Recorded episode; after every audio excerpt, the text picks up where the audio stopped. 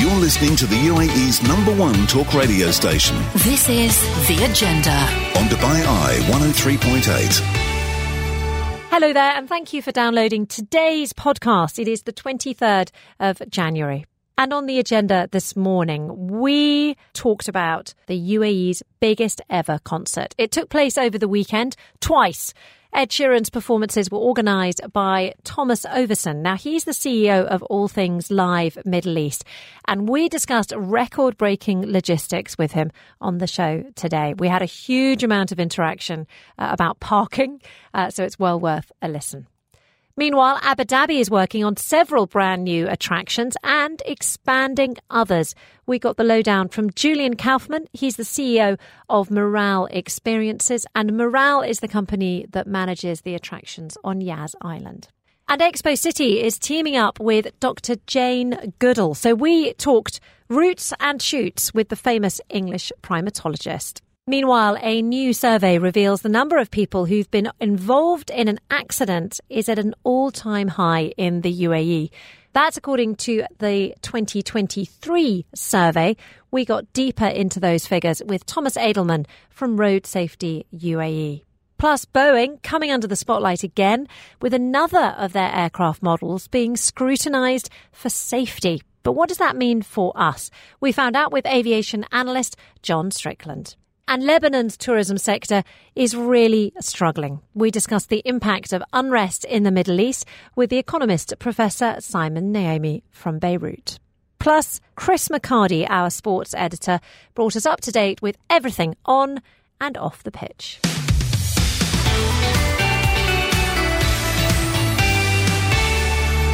I think probably by now the dust is just startling to settle out at the Seven Stadium. That is after Ed Sheeran's record breaking performances.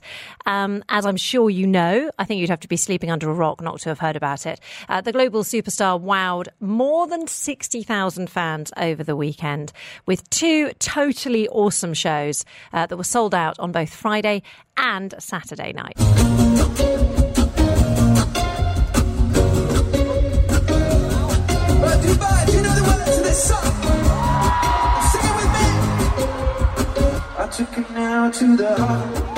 Yes, we did all know the words to that song. I was there on Friday, and of course, it was the Dubai leg of Ed Sheeran's record breaking mathematics tour. It made history as the largest combined open air concert to ever take place in the Emirates. And the moment I arrived, I all I could think about was well, obviously, the concert was awesome, but also I was like, how do you organize something like this? The logistics must be completely insane. And, and I decided then and there that I was going to try and get the organizer on the radio show. And the wonderful thing about Dubai is that you can. Uh, it takes a few days, but it, but it happened. Uh, Thomas Ovesen has joined us now on Teams, a very busy man indeed. He is the CEO of All Things Live Middle East, and he is the man that organised this concert. Morning, Thomas. How are you doing? I'm good, Georgia. How are you doing? I'm very well indeed. Have you slept at all for the last week? I bet you haven't. I'm much better than most of my team members, honestly. They have had a rough couple of weeks, but uh, yeah, we're just uh, resurfacing now, and there's still lots of work going out on uh, going on out on site. Fantastic. Now, tell me, how long ago did you start planning a, a concert of this size? We started talking to Ed's team late spring 2022, when he knew he was going to uh, add the Middle East to his Asia dates and back then there wasn't a complete tour routing in place, but it was clear that it would be easiest for him if um, he kicked off in the Middle East and then moved uh, towards the east. So we started looking at at uh, different time periods and and what we thought we could do in the UAE, and eventually when his team locked in what they wanted to do in the region, we um, regrouped and then decided on um, how many tickets we thought that would enable us to sell in this market, and and in in that light, how could we uh, price the tickets as favorable as possible for the fans and manage the um, the expected uh, audience numbers, and should we do one, two, or three shows, and and those lo- logistics were probably locked in uh, as late as summer 23. It took almost a year to plan all of that, and then summer 23, we started looking towards um, the timeline of announcement and eventually putting it on sale, um, giving fans enough time to get their tickets, and eventually the team here on ground enough time to build the the venue and have enough infrastructure in place for the arriving tour uh, within a few days to put their production into play. When did you decide to hold it out at the Sevens? It was um, when when it was decided that he was only going to do one other show in the region, which was a small capacity show, and uh, with an in the end production, so a conventional show where the stage is at the end of the, the venue in Bahrain. That's when we knew that the demand for for his shows in the UAE would be bigger than if he had played elsewhere in the region and we we thought that there would be at least demand for 50,000, potentially more, and we didn't think we could do a show, uh, a one night show with that capacity, uh, and both have proximity to states uh, by the fans, deliver the very technical.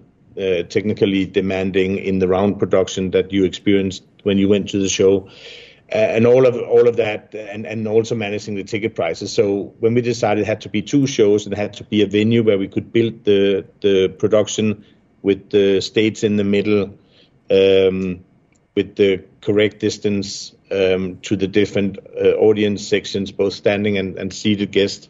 There was only a few available uh, venue options where that would be possible, where we could get the right food and beverage permissions. Um, and that had uh, large entertainment event uh, historic experience with, with events like that.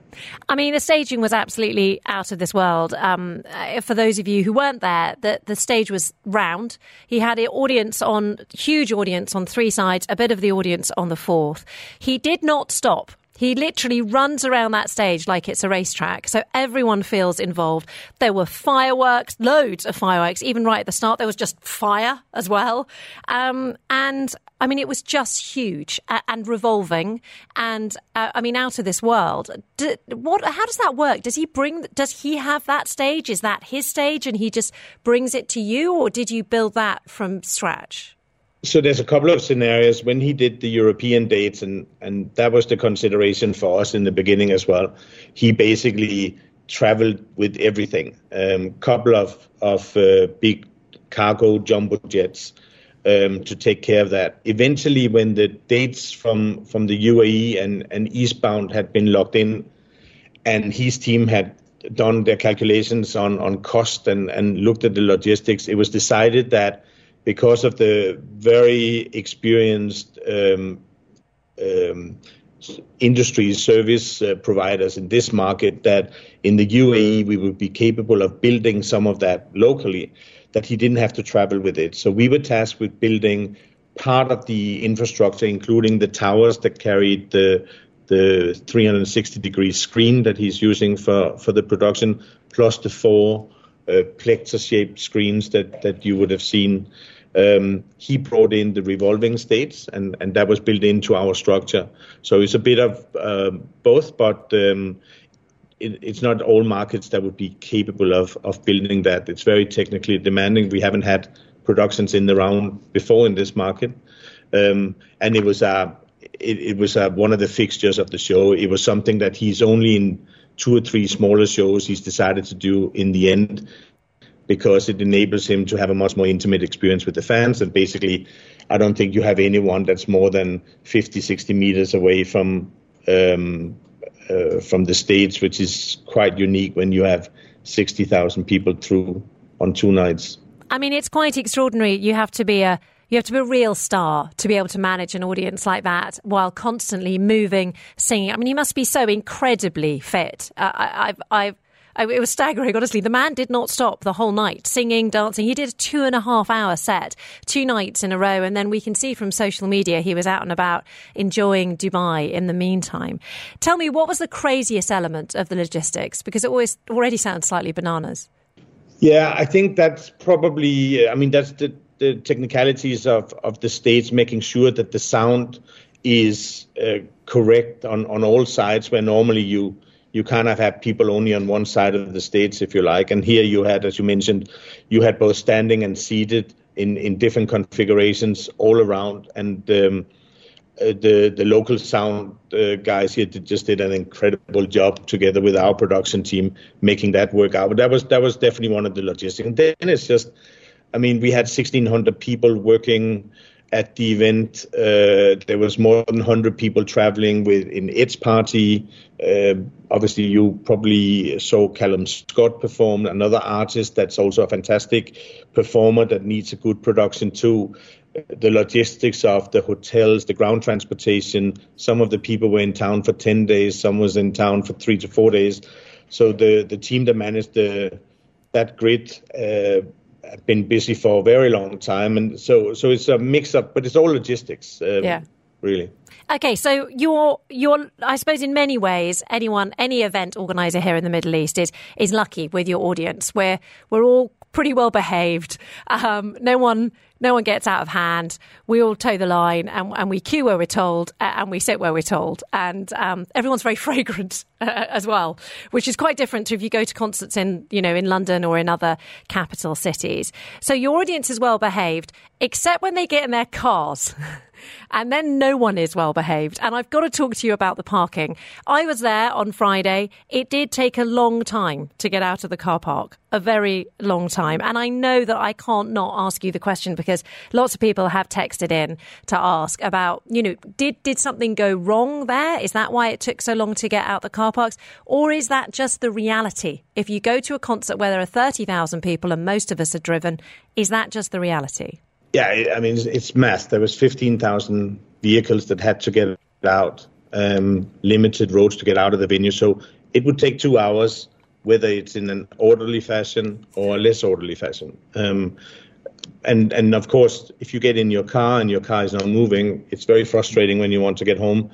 Um, so I think on the first night, the uh, police applied um, uh, an approach where they emptied pens by pens. So certain area would be emptied first, then the next.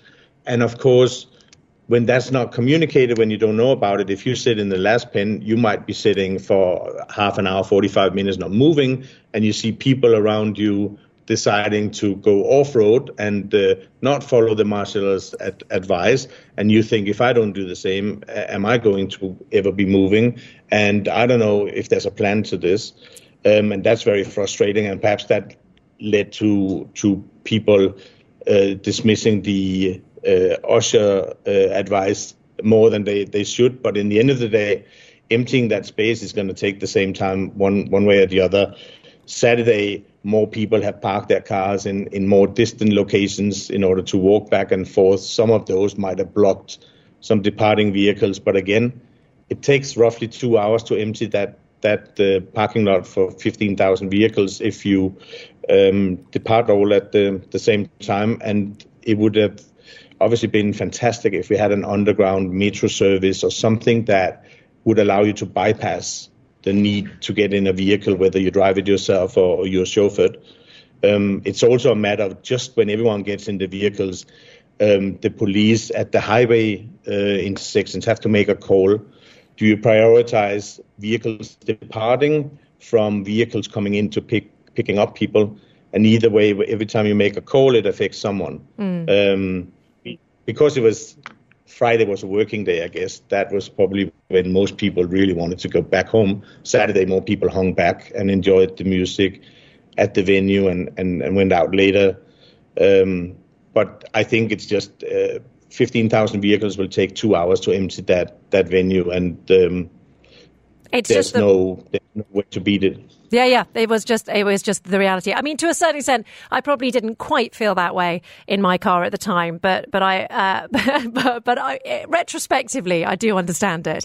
Um, last question: Were you always sure you'd sell out? Were you always sure it was going to work? Because it must be such a leap of faith to invest so much money in something like this, hoping that it's going to come off. Yeah, I mean, he's just a phenomenal artist and one that perhaps uh, transcends all sorts of genres and, and uh, fan age groups. So we knew it would be um, great in demand. Of course, we have no way of knowing 100%. But I think what we see is happening in other markets. We, we felt very comf- comfortable. Last time he was here, we sold 30,000 tickets for him. We knew we could have done more. And one of the very, very nice things about it is he was quite concerned about his ticket price. He wanted to keep the ticket price low, wanted to make sure people uh, weren't too far away from the action. So he immediately agreed with the scenario of doing two shows instead of one, which was also a request from our side in order to have less people gathered and less of the logistical issues and that we just spoke about. And then um, I think we ended up with a ticket price. The cheapest ticket price was 495 dirhams, and with, as I said, you were not very far from action, even in the cheapest tickets. Yeah, that's the one Fantastic, I got. Uh, I got. I was very happy with that. Yeah, so that that's that that's unique in this market where we are uh, pretty high on on the average ticket prices. So we thought it would, would be appealing. Would it be fifty thousand ticket, tickets? Could we get to sixty thousand? We we weren't sure, but obviously it, it blew out, and that's all credit uh, credit to him. And when we look at we we're going over the stats now. We reckon 20, 25,000 of the guests came from outside of Dubai, some from other parts of the UAE, some from other parts of the region.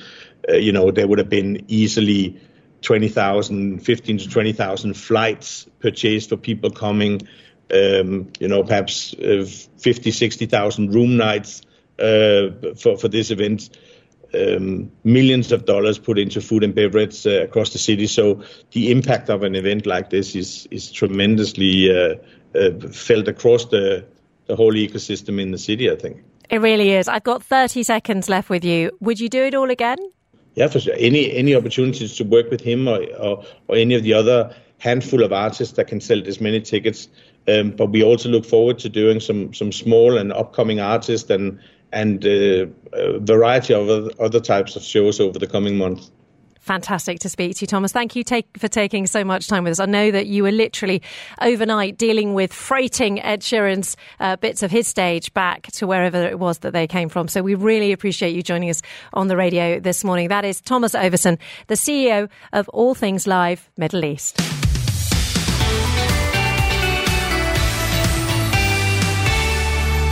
Now, we've had this huge focus on events on the programme so far, but they aren't the only thing that countries use to attract tourists. They also build massive attractions like water parks and roller coasters. And right now, there's a massive conference going on on Yas Island in Abu Dhabi, bringing together all the global members of the International Association of Amusement Parks and Attractions. So, why are they there? Well, you might have noticed Abu Dhabi is working at breakneck speed to build half a dozen massive brand new attractions. And they're also expanding the ones they've already got. So among them, you've got the Natural History Museum, Harry Potter at Warner Brothers World, the Guggenheim, uh, and also the Zayed National Museum.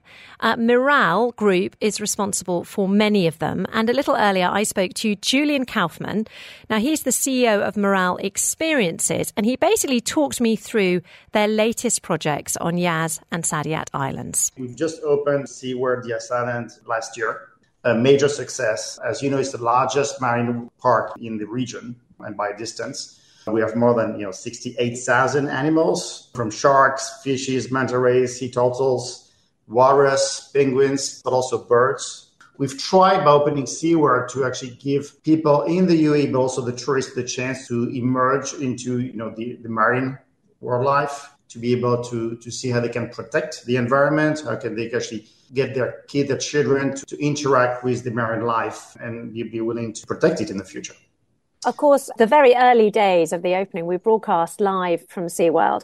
And it's interesting uh-huh. that we've got that one year on sort of anniversary. Has it been a success? Are you talking about visitor numbers yet? No, we cannot talk about numbers yet because we haven't finished our full year, but, but it's been really big success. I, I, think it's been a success both on the quantitative side. I mean, we've seen our, actually our numbers be really, really strong every day for the summer, but also you know, this, this recent winter. But also on the qualitative side, you know, our satisfaction rating are extremely high. You know, we receive a number of awards from the industry, which actually seems to confirm, you know, that we made the right choices when they designed that park. So we're really proud of, of both achievements. And how about looking ahead? I know the last time I did a major interview with you guys at Miral, we were talking about Harry Potter world. And I know that everyone is very excited about that. Yeah, I can imagine you're excited because we're excited as well. I mean, it's, a, it's an amazing character and it's an amazing word. Um, so we continue to work on Harry Potter, which is coming up as part of Warner Bros. expansion. So that's definitely coming up. In the meantime, you know, what's really interesting is that we have a very clear vision of where we want to be in terms of Yas Island. We really want to make Yas Island an integrated leisure destination for the guests from around the world, wherever they come from, but also for the UAE residents. And therefore, we committed to actually growing experiences we have today. So for those guests who have been to the, the, island recently, they can see actually we started the work on the Yas Waterworld expansion. We're going to grow it by like almost 20%. We're going to add 18 new rides and attractions, including you know, what's going to be the UAE highest slide. And we, we know we have a tough competition in the UAE when it comes to water parks. So we have to set the bar even higher. And that's what we're aiming at. I mean, how about in the immediate future? Obviously, we, we're going to talk about the big, far reaching trends and innovations that are coming up in the next few years. But how about in the next few months? Obviously, we're in the midst of the world's coolest winter. What have we got to look forward to? We're going to bring a new Chinese New Year celebration at Ferrari World with pop up shows and activities. We're reopening Yas Water World on the 5th of February. And then we're planning actually an amazing summer celebration. Summer is a very strong set of months is for us because our parks are indoor. You know, last year we were extremely successful in the summer. And this year again, we want to invest a lot of new experiences, new shows, new content, new excitement. So I think the last three weekends and the next two weekends, I am going to be in Abu Dhabi for the weekend and I live in Dubai. And that is a surefire sign that you guys and the tourism bosses in Abu Dhabi are getting it right. Because mm. there was a time when I just stayed in Dubai, I never moved. And one of the big things that's attracting me down there is Saadiyat Island, which you're also in charge of. But there's a slightly different twist about Saadiyat Island, isn't there? It's more of a sort of cultural vibe than a family attractions vibe. Is, is that a deliberate strategy? The vision is to grow Abu Dhabi as a tourist destination, as a full fledged destination. And to do so, you need to cater to all the audiences. The way we look at it is that actually Yas Island clearly will be the undisputed you know, leader when you come to leisure, entertainment, and, and, and fun and experiences. Saadiyat will also be fun entertainment, but with a different vibe to it, more cultural, with all the museums coming up. We are trying, being Miral, to actually blend our know-how in terms of engaging the guests, providing super fun experiences, but also with the cultural element. And the last two times I've been down to Saadiyat Island, I mean, there is the most incredible amount of building works going on down there. What is it that you're actually building? What can I see with the line of cranes? I mean, obviously there's apartments, but is it also the Guggenheim you're building there? As far as Miral is concerned, we're working on two projects. We're working on TeamLab Phenomena, which is due to be delivered at the end of 2024. TeamLab is a piece of art actually that was de- developed in Japan, and they've developed you know immersive experiences. We're bringing those immersive experiences to Abu Dhabi and to Saadiyat Island, and we're going to bring them actually the, on a scale never seen before. So I think you know I cannot tell too much details because we need to keep the excitement. But I can tell you that it's going to be very immersive, unique experience that the whole family will be able to enjoy. We're also working on the new Natural History Museum. But as you know, you know, beyond Miral, there's other developments happening. And as you mentioned, there's the Guggenheim Museum and the Sheikh Zayed National Museum, which are due to open as well. So the vision is really, I think by that time, all those locations are completed. We're going to have the most amazing cultural experiences in the Middle East altogether. So these are huge projects. There's a huge amount of money going into them. Uh, obviously, just on the border, you've got Dubai that already has a very well developed tourism offering. Ultimately, do you think there's space in this market for Abu Dhabi to have this level of offering as well? Do you think that there are enough tourists to go around? Uh, absolutely. No, we're absolutely convinced, actually. If you look at the, the size of the tourism market, it's been growing. Even after the pandemic, has been growing really quickly especially in, in, in, this part of the world. I mean, this is the fastest growing tourism region in the world. So we are convinced there's this room for, for, for multiple experiences. And you refer to it, you were talking about Saadiyat and, and Yas We believe there's room for multiple experiences for the families and for the people to enjoy different kind of experiences. In reality, in the UAE, if we're able to combine all those experiences, we're going to bring it to the next level. So when it comes to investing, we're investing in experiences which we really are strong, we're committed to providing the best possible quality. So we're convinced actually if we keep doing that, you know, we're going to keep attracting people. And tell me, obviously, we've got this this huge conference going on at the moment in Abu Dhabi on Yas Island. What would you pinpoint as the sort of most interesting trends that you are seeing developing in your sector at the moment? Obviously, artificial intelligence is a, a buzzword in every sector. Is that something that you see being a major sort of element, or perhaps it's something completely different? Our industry, the entertainment industry, the theme park industry, the leisure industry, has always been on the forefront of actually using technology to entertain people. Our goal is still to, to provide the best possible experiences and to make sure people have the most fun and learn in the nice way when it comes to, to, to museums. To do so, you use technology. And that's what this industry has been doing for 100 years, 150 years. Every time there's been a new piece of technology, we've been using it actually to, to enhance the experience. And so when it comes to virtual reality, augmented reality, metaverse, and artificial intelligence, I mean, the whole industry, and of course, we at Miral, because we take pride on being at the forefront of this industry, we are very, very keen to make sure we can leverage all those technology, and we are leveraging all those technology to enhance the experience of our guests, which is again our ultimate goal.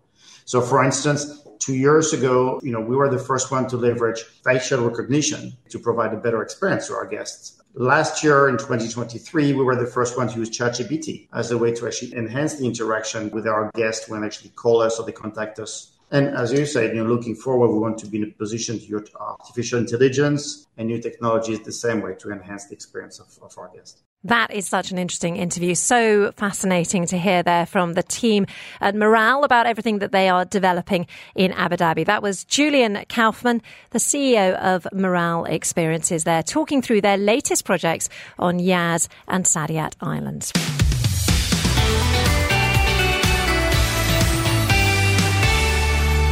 Welcome back to the show. Really interesting developments going on down at Expo City Dubai because they've decided to team up with the English primatologist and anthropologist Dr. Jane Goodall. Have you heard of her? She's like a real key part of my childhood. Uh, you might remember pictures of her. She was one of the first primatologists to talk I mean, I say talk, but to sort of commune with the gorillas. Do you, does that ring a bell? Anyway, she is working to encourage young people to learn more about sustainability. She's been doing it for years.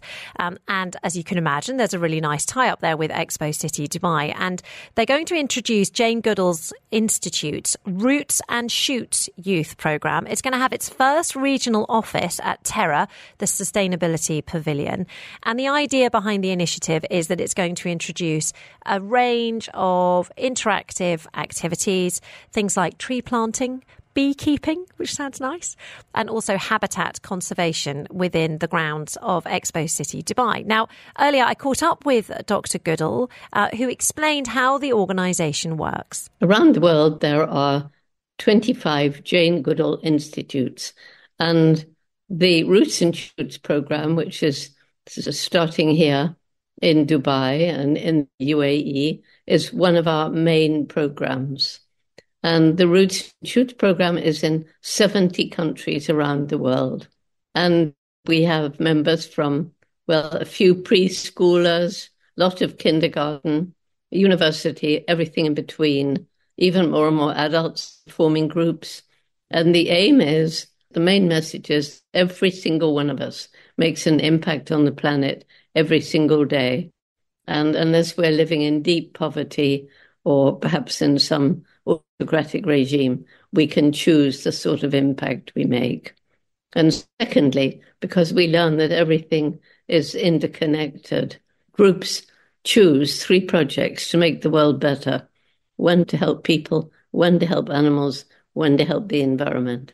So the kind of projects that they choose will depend on the environment, will depend on age, will depend on the culture, the religion, etc., of the country where they are. So, all around the world, we have young people choosing projects, huge variety of them, to make the world better. And how are you expecting the project to work with this very exciting new partnership with Expo City?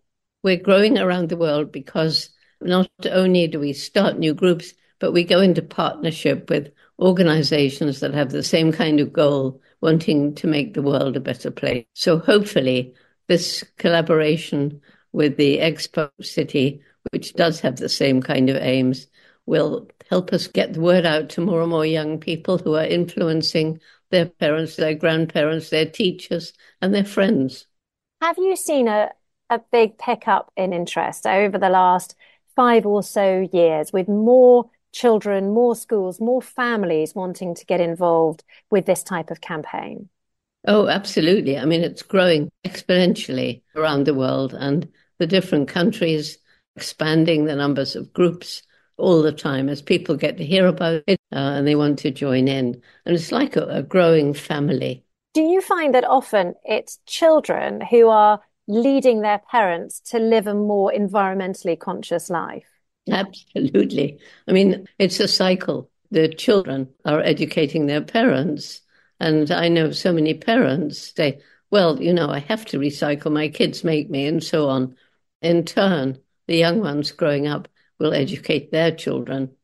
Of course, we've had COP28 hosted right here in the UAE in the last few months. It certainly accelerated interest in sustainable practices here in the UAE. I know you've traveled here many times. You come for the Emirates Literature Festival, for example.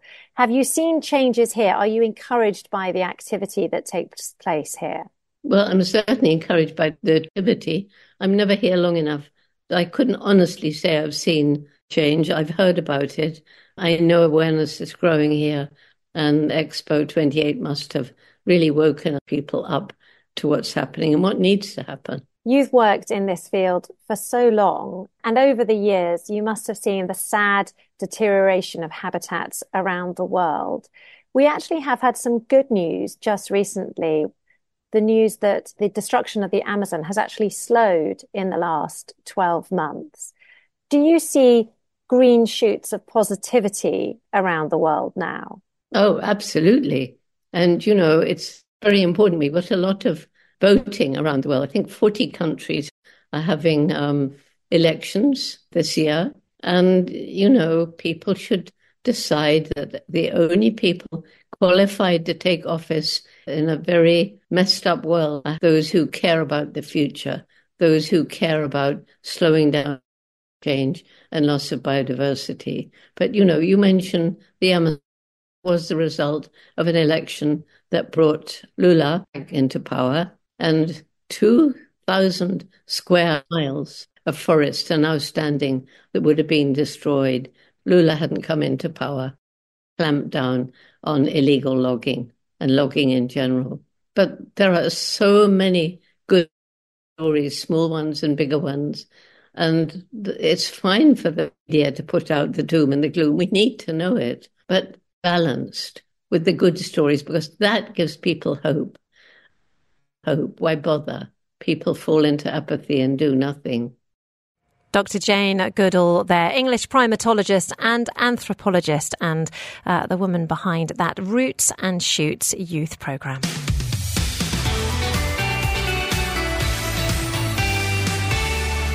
Yes, you're listening to the agenda here, and the latest results of a long running UAE road safety report are hot off the press. They're just out. They show a really interesting mix, a quite sort of unexpected statistics in many ways, actually. Uh, let's start with the good news. I like to start with good news on a Tuesday morning. Uh, more than 80% of people suggest that they have seen safety improve on the roads of the UAE. But the number of people who've been involved in an accident is at an all time high. You see, I lift you up and then I strike you down. Um, surprisingly, driving enjoyment in the UAE is also higher than ever.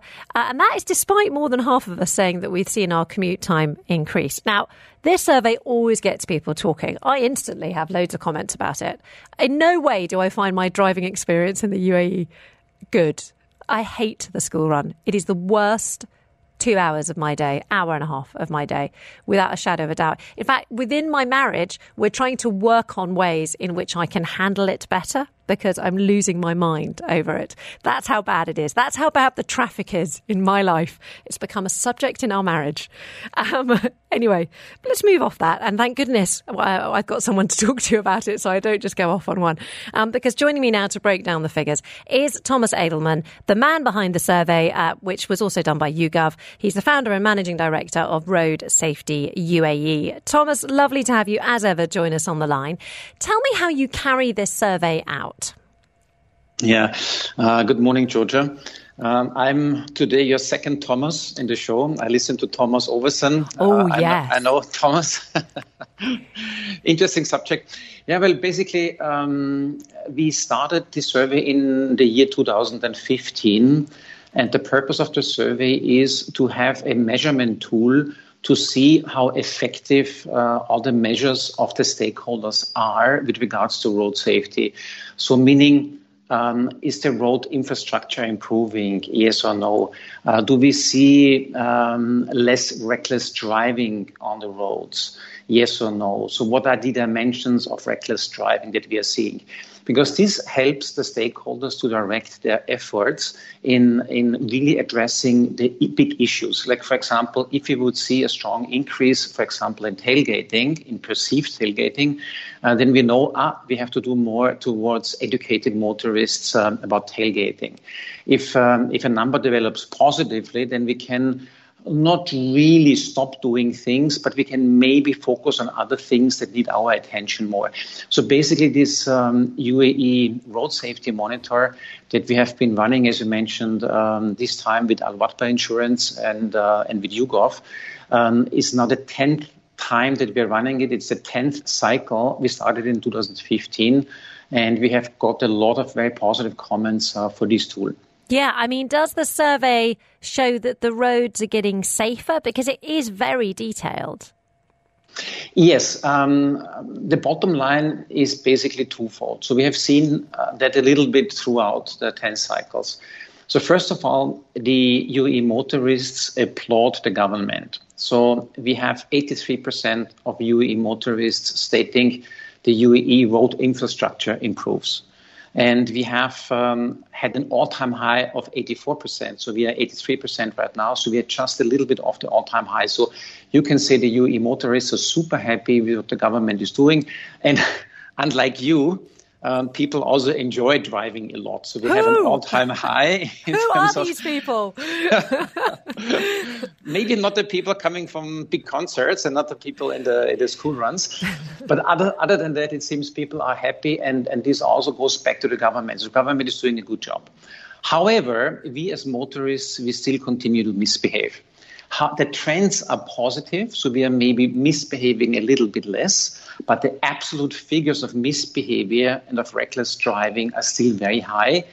But the good news is they are coming down a bit. Okay, that is good news. What are the specific behaviours that are considered by drivers in your survey to be causing the biggest problem? I mean, I can list them for you, but I'm just one person with anecdotal evidence. like yeah, the guys but, who go behind you and flash your lights to try and make oh, you move oh, over, yeah. and there's someone next to you, and you're like, I can't move over. There's someone next to me. Anyway, uh, yeah, yeah, it's up up there. I mean, tailgating is definitely up there. So we have about 58% of people saying, yeah, there is more tailgating around.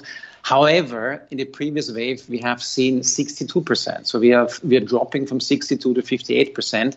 But still, when 58% of people are saying, hey, you know, there's still a lot of tailgating going on, it is still an issue. Uh, speeding, 63% of people are saying, hey, there are a lot of speeding vehicles out there. Yes, it's also going down versus previous uh, cycles, but it is still a, an issue that needs to be tackled. So, uh, tailgating, speeding, distracted driving, lane swerving.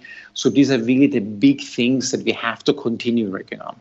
I have to talk about the traffic because um, I don't have a problem with my commute. I have a problem, as mentioned, with the school run, and that has doubled, definitely doubled. Does that translate into your figures? Not just my school run, but but does, does the increased traffic translate into your figures? Yes, I mean, this is also one of the downsides. We have seen uh, that people are stating they are actually um, more stuck in traffic jams than in the previous cycles. This is possibly a negative development that can be uh, that can be stated uh, in in uh, in the story that it is overall a positive one. Um, but we have about uh, 56% uh, of people, so more than half of the people saying, you know, in the last six months, the commute time is uh, is, is taking longer. So this is definitely an issue. So this also means, yes, we're happy with what the government is doing. We are very happy with it. 83% of people are happy with what, what uh, the government is doing. Can the government stop improving infrastructure? No, because we also want to make Georgia happy. just me, just me. Don't worry, there's a reason. There's a reason I have the Roads and Transport Authority on so often. It's because I like to just go. So now, Um Sakim Street. When are we getting more lanes? um, yeah. And we have had lots of announcements from the RTA recently about those new roads.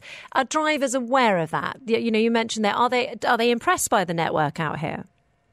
Yes, they are impressed. I mean, I can just I can just repeat uh, the 83% of people that are happy, and it's about you know keeping people informed. And yeah. even um, Thomas Ovesen, in, in relation to the to the event, he said, well, you know, people were confused. They were not sure what's going to happen. Nothing was moving. So it is about informing motorists, not only at concerts but everywhere. It's, if we are informed, we understand, we can adjust our behavior.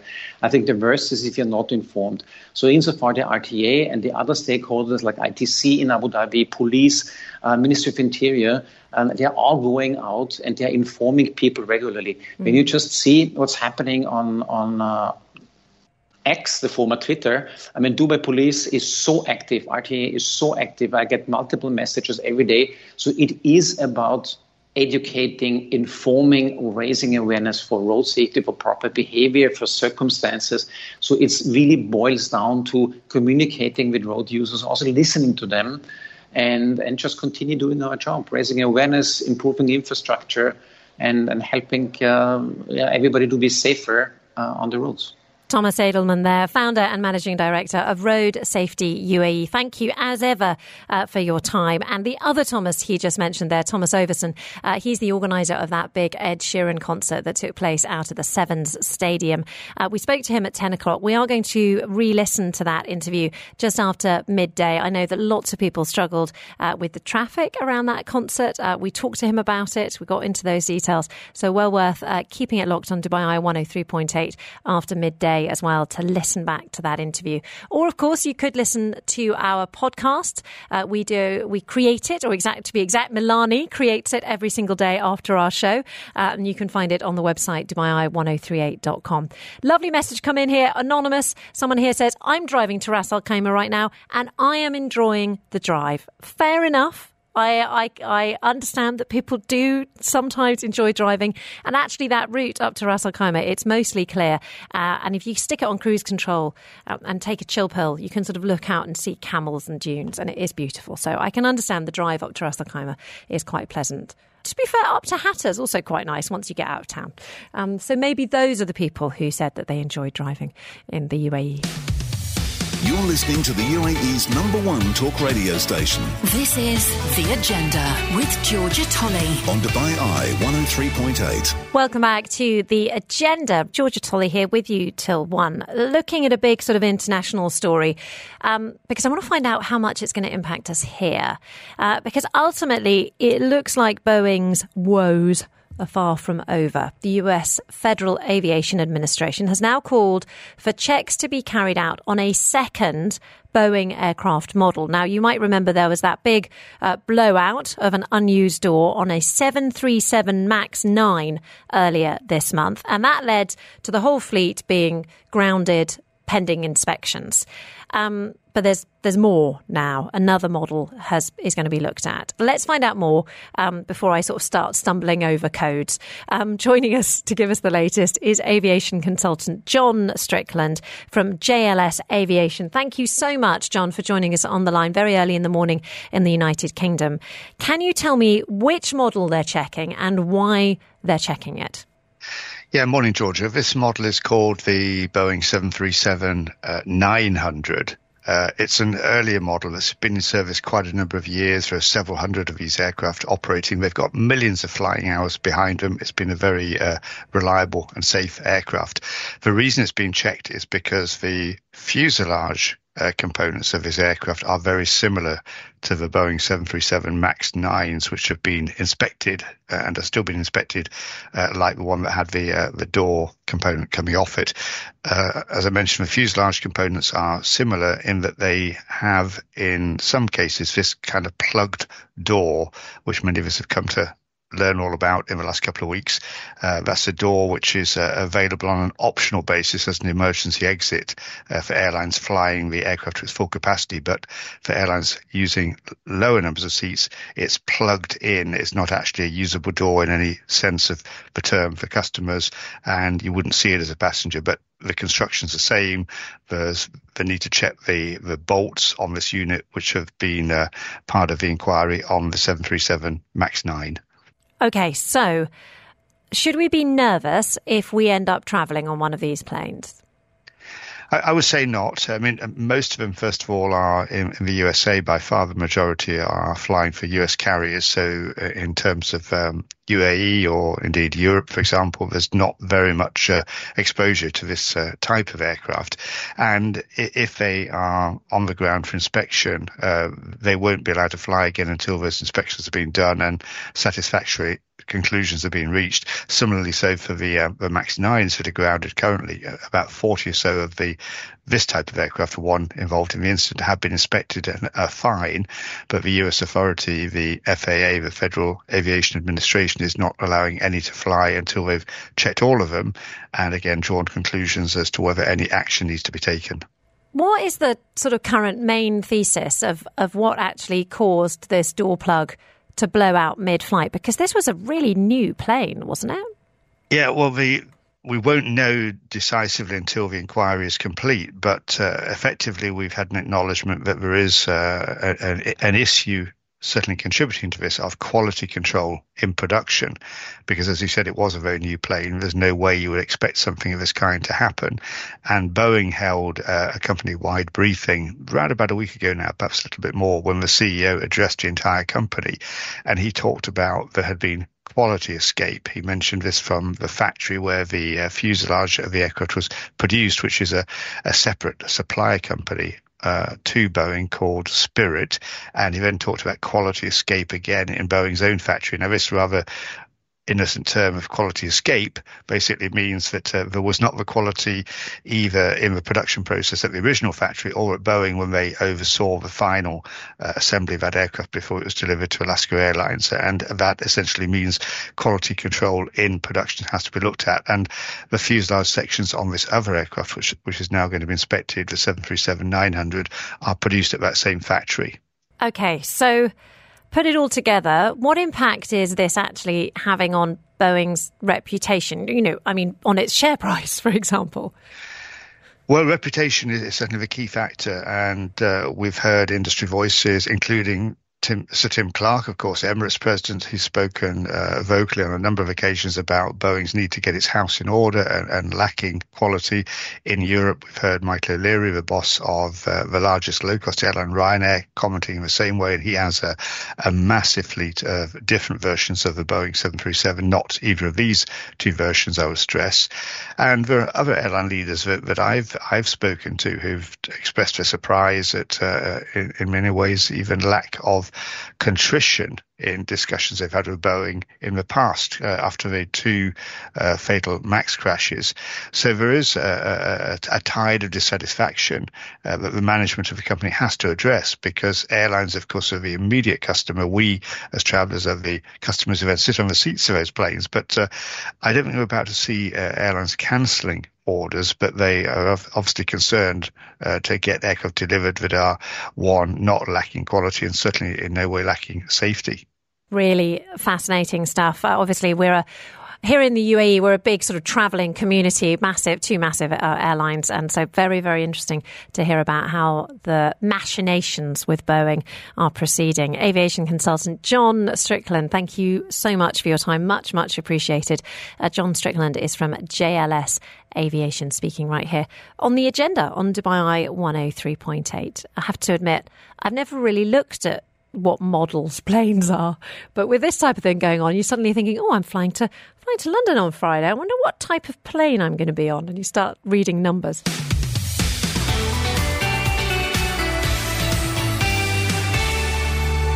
Now, we've been discussing recently on the show just how well the UAE has been doing from a tourism perspective. But not far away, another country is really struggling. Now, occupancy rates in hotels in Lebanon are averaging 25 to 50% lower than last year. And it's, of course, all down to that continuing unrest that we've seen here in the Middle East. Now, uh, last summer was a, a sort of bright spark for Lebanon because tourism experienced something of a boom. You had uh, Westerners and the Lebanese diaspora all sort of flocking to the country in the largest numbers seen since the beginning of the financial crisis that they had there in 2019. But that has all changed now. Joining me to discuss the impact is Simon Neaime, who is a professor of economics at the American University of Beirut. Uh, professor, thank you so much for joining us on the line. Can you tell me a little bit more about the realities on the ground? Uh, you know, are visitors are visitor numbers down dramatically then? Uh, they are indeed, and uh, that's true since the onset of uh, the crisis, the crisis in Gaza, South Lebanon. That has impacted negatively on the sector. Uh, we've seen uh, already uh, declines in our GDP since the onset of the financial crisis, as you just mentioned in 2019. GDP went down from 54 billion to 19 billion. And the tourism sector has been one of those vibrant sectors that really attract foreign currency that is badly needed for the Lebanese economy. And since the uh, onset of the recent crisis and after uh, the, the, small break we had in the summer, as you uh, mentioned, uh, where we saw Lebanese diaspora going back to Lebanon and bringing with them the foreign currency that is badly needed for the economy. We've seen that taking another hit as a result of the recent crisis in the south and in Gaza. Uh, tourism revenues have uh, gone down uh, uh, and averaging a uh, negative 50 to 100 billion dollars per month since the onset of the crisis in, on October 7 and uh, things do not uh, look to be uh, going in the right direction, given the fact that the war there is dragging with the repercussions on South Lebanon and the probability that the crisis or the war, if you wish, in Gaza could develop into a global uh, war on Lebanon as well. Uh, so the, the tourism sector has really suffered uh, recently, and uh, foreign currency is badly needed in Lebanon as a result of the financial crisis. And that sector is one of those pillar sectors that the economy has been relying on to get its badly needed foreign currency. Yeah, I mean, how much of Lebanon's economy does rely on tourism? Are, are you seeing a knock on effect already into other sections of, of the community? Uh, we are indeed. I mean, uh, we don't. Uh, uh I mean, since the onset of the crisis, Lebanon has been relying on foreign currency to, to keep its economy going. Uh, and the decline in, in the uh, revenues from the tourism sector has really led to a big hit for whatever currency was coming in, uh, foreign currency that is badly needed. So, and we're talking about maybe 100 to 150 million uh, every month. Uh, so the only source of foreign currency uh, in Lebanon is uh, whatever the diaspora is sending to back to to Lebanon, plus the tourism sector. So these are the two sources of foreign currency, and the tourism sector has taken a significant hit, which is impacting on uh, foreign currency dollars that are coming in. Uh, that is uh, therefore leading to more current account deficits, to a balance of payment deficit, and also impacting negatively on the exchange rate. Now it is more or less has it, uh, the exchange rate has stabilized at 90,000 per USD, but things if things continue uh, the way they are today, we can uh, we might see another depreciation, significant depreciation of the local currency impacting negatively on uh, consumption, on GDP uh, in Lebanon. Are people still only allowed to withdraw a certain amount of money from their bank accounts each month? Is that are there still limits on withdrawals? Uh, there are limits. We're talking about uh, three hundred dollars a month. Uh, savings, uh, as you probably know, have been trapped in the banking system for more than five years now. Uh, this is why uh, tourism and the tourism sector plays an important role in whatever foreign currency is available for the domestic economy to keep on going. Goodness me. Um, I, I, there's and there's no end in sight. I suppose that that's the that's the most depressing element of, of the conversation. Uh, definitely. I mean, we've already. Uh, I mean, the economy has already been suffering from a crisis that has uh, never been experienced anywhere else in the world. And the World Bank is saying that this is one of the uh, most severe crises worldwide since the beginning of the 19th century. Uh, so things are, uh, with what has been happening since October 7, uh, the uh, economy is, took a, a another major hit, and things do not look good as a result of the fact that the crisis in, in Gaza is dragging and the clashes in South Lebanon are expanding on a daily basis. Are, the situation is deteriorating in South Lebanon. My understanding from what I follow in Lebanese politics is that there still isn't a, a solid government in Beirut. Uh, and as a consequence, uh, am I right in thinking that the IMF won't give any money, won't, won't provide a loan yet? It's, it's, we can't say that we have a government. It's not that whether we have a solid or uh, a good government. We do not have a government. The government has been totally paralyzed as a result, as a result of the crisis, and uh, we do not have a president. Uh, the Lebanese parliament could not elect a president uh, for the past uh, year or so. Uh, so there is no government, there is no president, and any deal with the IMF needs a president to sign on that deal. Uh, so, uh, five years uh, into the crisis, uh, there is no solution in sight. The reforms that the IMF had asked us to do, have, uh, none has been implemented. Uh, even if we reach a deal with the IMF, there is no, gov- there is no government and no president to ratify the deal. Professor Simon Neaime, thank you so much for your time. Thank you for joining us on the agenda with that very uh, clear uh, summary of the situation in Lebanon at the moment. Uh, Simon's a professor of economics at the American University of Beirut. Thank you very much indeed for your time.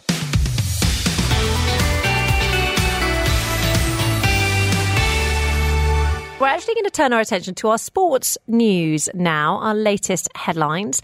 Our editor, Chris McHardy, has basically been glued to his TV screen for all the live action this morning. Thank you for this report, Chris. Very good morning, Georgia. Happy Tuesday. And yes, let's get straight into the sport. Let's start by looking back on last night before we start talking what we've got to look forward to today. And let's start with the African Cup of Nations. I am, of course, talking football big dramatic night of action last night in Egypt.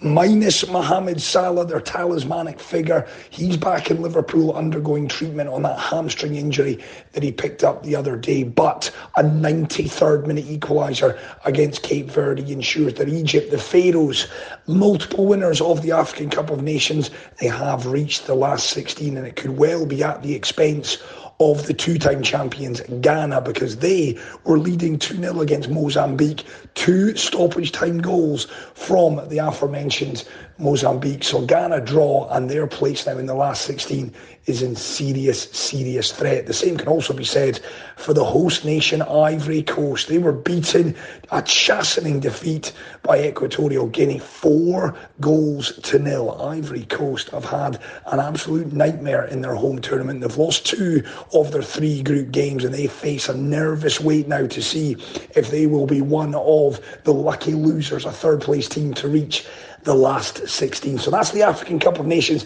As for the Asian Cup, it's taking place over in Qatar, and there's a biggie a little later this evening. Palestine taking on our very own United Arab Emirates. We know what is going on politically, of course, in Palestine, and well, for UAE, they'll be looking to put all of that to one side. They've got business to look ahead to tonight. They've got to get victory to ensure that they secure a place in the knockout stages. So a big night of action last night and a big night in the football to look forward to a little later. As for the tennis, well, Novak Djokovic, he is on court. He's bidding for yet another Grand Slam semi-final appearance. A little earlier this morning, we saw Coco Gauff. She's in fine form, the US Open champion. She is into the semi-finals. A three-set victory for the young American. Robbie Greenfield's pick to go all the way down there at Melbourne Park uh, this year. The Australian Open heating up nicely a little later. We've got Jannik Sinner taking on the Russian Andrei Rublev. You could make a very good case to say that Jannik Sinner, the young Italian, has been the most impressive performer at the Australian Open thus far, and he will be looking to secure a last four berth. The other big story in the world of sport, confirmation yesterday that Virat Kohli, the Indian cricketing superstar, he is set to miss the first two tests against England. It all gets underway. That five match test series in Hyderabad on Thursday. Virat Kohli has asked Rohit Sharma, his skipper, if he could step down for personal reasons.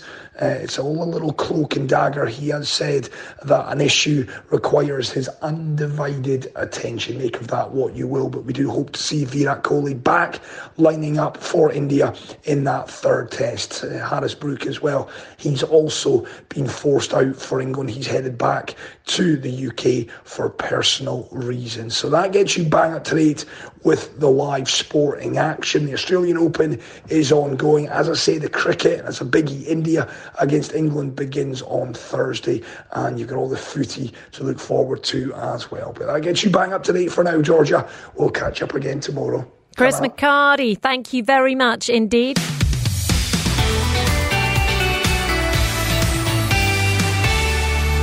The agenda is live Monday to Friday from 10am till 1pm.